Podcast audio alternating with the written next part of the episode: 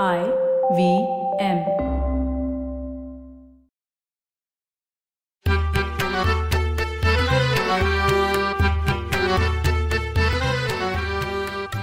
नमस्कार मंडळी मी डॉक्टर राजीव. आणि मी माणिक. माणिक रामचंद्र चिंतामण ढेरे यांचं संशोधनाचं कार्य आणि अरुणा वर्षा या त्यांच्या कन्यांनी चालवलेलं सांस्कृतिक केंद्र याबद्दल आपण बोललो. आज त्या संशोधकाच्या घरात डोकावूया का? जरूर जाऊया की डेरांच्या घरी. अरे पण कोणत्या घरात जायचं? तशी पुण्यात त्यांची तीन घरं नाही का? पहिलं पानशेत पुरात वाहून गेलेलं दुसरं धोंडू मामा साठ्यांच्या वाड्यातलं आणि हे आत्ताच तुळशीबागवाले कॉलनीतलं. तिन्ही घरात डोकावूयात ना? चल. चल. अरुणच घेऊन जाते आपल्याला या घरांमधून. शनिवारवाड्याजवळचं नदीकाठचं दीड खणांचं पहिलं घर. दीड खणी खोली कमी उंचीची कच्च्या भिंतींची. आता आत मोठीशी उघडी मोरी आणि एका कोपऱ्यात मातीची चूल. जमिनीला थोडीशी ओल. अशा घरात संसार मांडायला आलेली अरुणाची आई मामलेदारांच्या घरातली सुबत्ता सोडून खर तर माहेरावर पाणीच सोडून आलेली प्राचीन ढेऱ्यांनी म्हणजे आपल्या अण्णांनी लेखनाची संशोधन कार्याची सुरुवात याच घरातली. दहा पंधरा हजार पुस्तकांचा संग्रहही याच घरात याच परिस्थितीतला. त्यावेळी हा लेखक संशोधक तरुण होता. परिस्थितीशी झगडत होता. त्या घराच्या दाराशी येऊन चित्राव शास्त्री दत्तवामन पोद्दार आबासाहेब मुजुमदार यांच्यासारखे ज्येष्ठ विद्वान या तरुण संशोधकाच्या धडपडीचं त्याच्या बुद्धीचं कवतिक करून गेले होते. एकोणीसशे एकसष्ट साली पुण्याला जेव्हा मानशेत धरण फुटलं हो. आणि नदीकाठचं ते मातीचं शेणामेणाचं घर पार वाहून गेलं. कष्टानं जमा केलेला पुस्तक संग्रहही गेला. काही म्हणता काही वाचलं नाही. फक्त वाचली माणसं.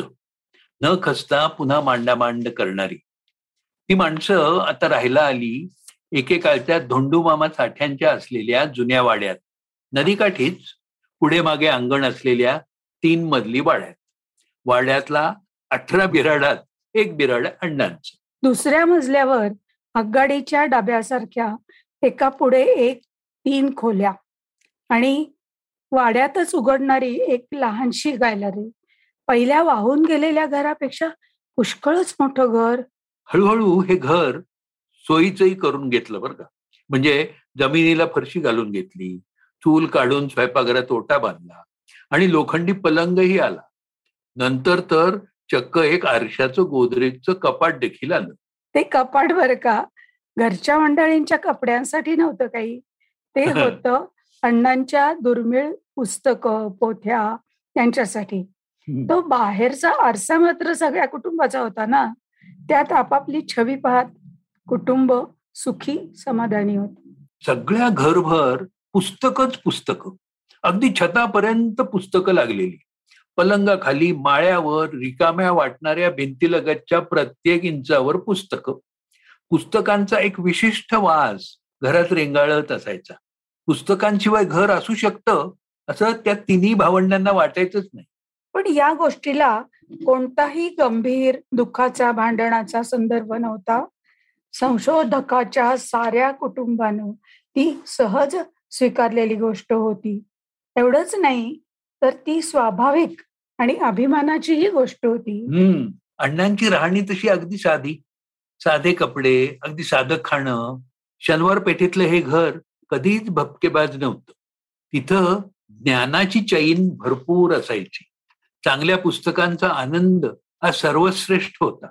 एखादा अण्णांना हवं असलेलं दुर्मिळ पुस्तक हाती लागल्यावर अण्णा घरादारात तो आनंद भरवून टाकणार. त्या घरात लहान सहान सुखाच्या गोष्टी अशा कितीतरी होत्या. पहाटे उठून घराच्या गॅलरीतून चांदण्यानी भरलेलं आभाळ पाणं दारावर येणाऱ्या वासुदेवाला बोलवून त्याच्याकडून सुरेल गाडी म्हणून घेणं दूरवर पायी फिरायला जाणं. आणि सुंदर घर झाडं रस्त्याची वळणं यांचं कौतुक करीत हवेचा बदल चाखत घरी येताना एखादा फुलांचा झोपका घरी आणणं. थंडीच्या दिवसात घरीच निखारे घालून फुलवून त्याच्या भोवती गोष्टी करत बसणं.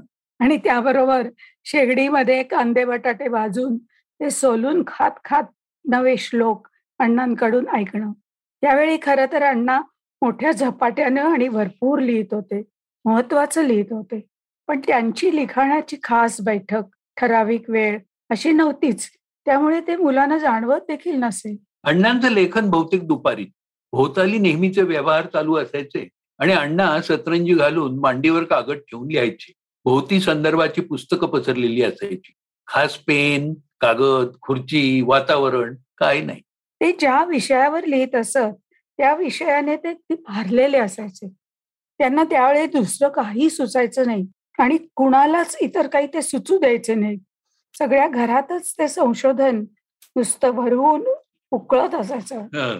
लेखन संशोधनाखेरीज अण्णांची दुसरी प्रिय गोष्ट म्हणजे गप्पा. अखंड माणसांची ये जा असायची. अगदी दिवसाच्या कुठल्याही प्रहरात आणि कोणत्याही वेळी चहाचं भांड सहजपणे भरलं जायचं. नुसत्या गप्पा सत्या. चर्चा वादविवाद असत. कधी प्रचंड हसण्याच्या आवाजानं घर भरून जाई. तर कधी सुरेल कवितेच्या वाचनाने. कधी बोरकर कधी माडगुळकर कधी बेंद्रे तर कधी कुरुंदकर. येणाऱ्या माणसांबद्दल सगळ्या माड्यालाच कुतूहल असायचं. येणाऱ्यात गोंधळी भूते असत महानुभाव संन्यासी असत साहित्यिक संस्थानिक राजकारणातले नेते सामाजिक कार्यकर्ते आणि रस्त्यावरची साधे स्नेही असत. खर तर त्या घरतात काही म्हणता काही सोयी नव्हत्या. तरी मुलांसाठी तेव्हा तिथे काही म्हणता काही कमी नव्हतं. इतक्या साऱ्या माणसांच्या राबत्यातून देखील घराला त्यांच्यासाठी पुरेसा वेळ असायचा. घरात मोठं देवघर नव्हतं.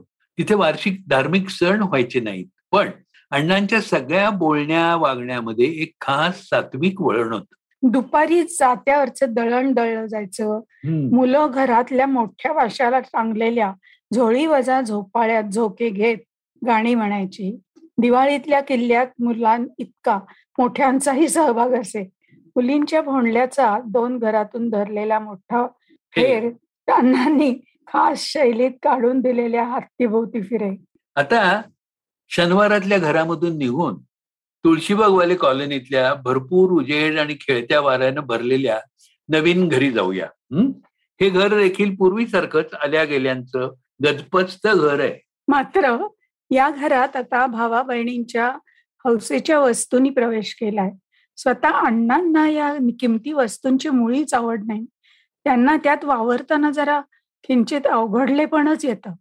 अधून मधून चेष्टा करत ते आपल्या साधेपणाच्या राणीचं महत्त्व मुलांना सांगत राहतात पण त्यात कडवटपणा नसतो. तेच नव्या चवींच्या पदार्थांबद्दल सुद्धा. वेगळ्या मसाल्यांचे वास या घरात दरवळतात. अण्णांचं खाणं सुद्धा अगदी साधं सात्विक.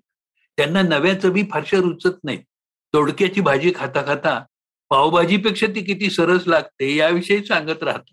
या घरानं मुलांना छान लळा लावलाय.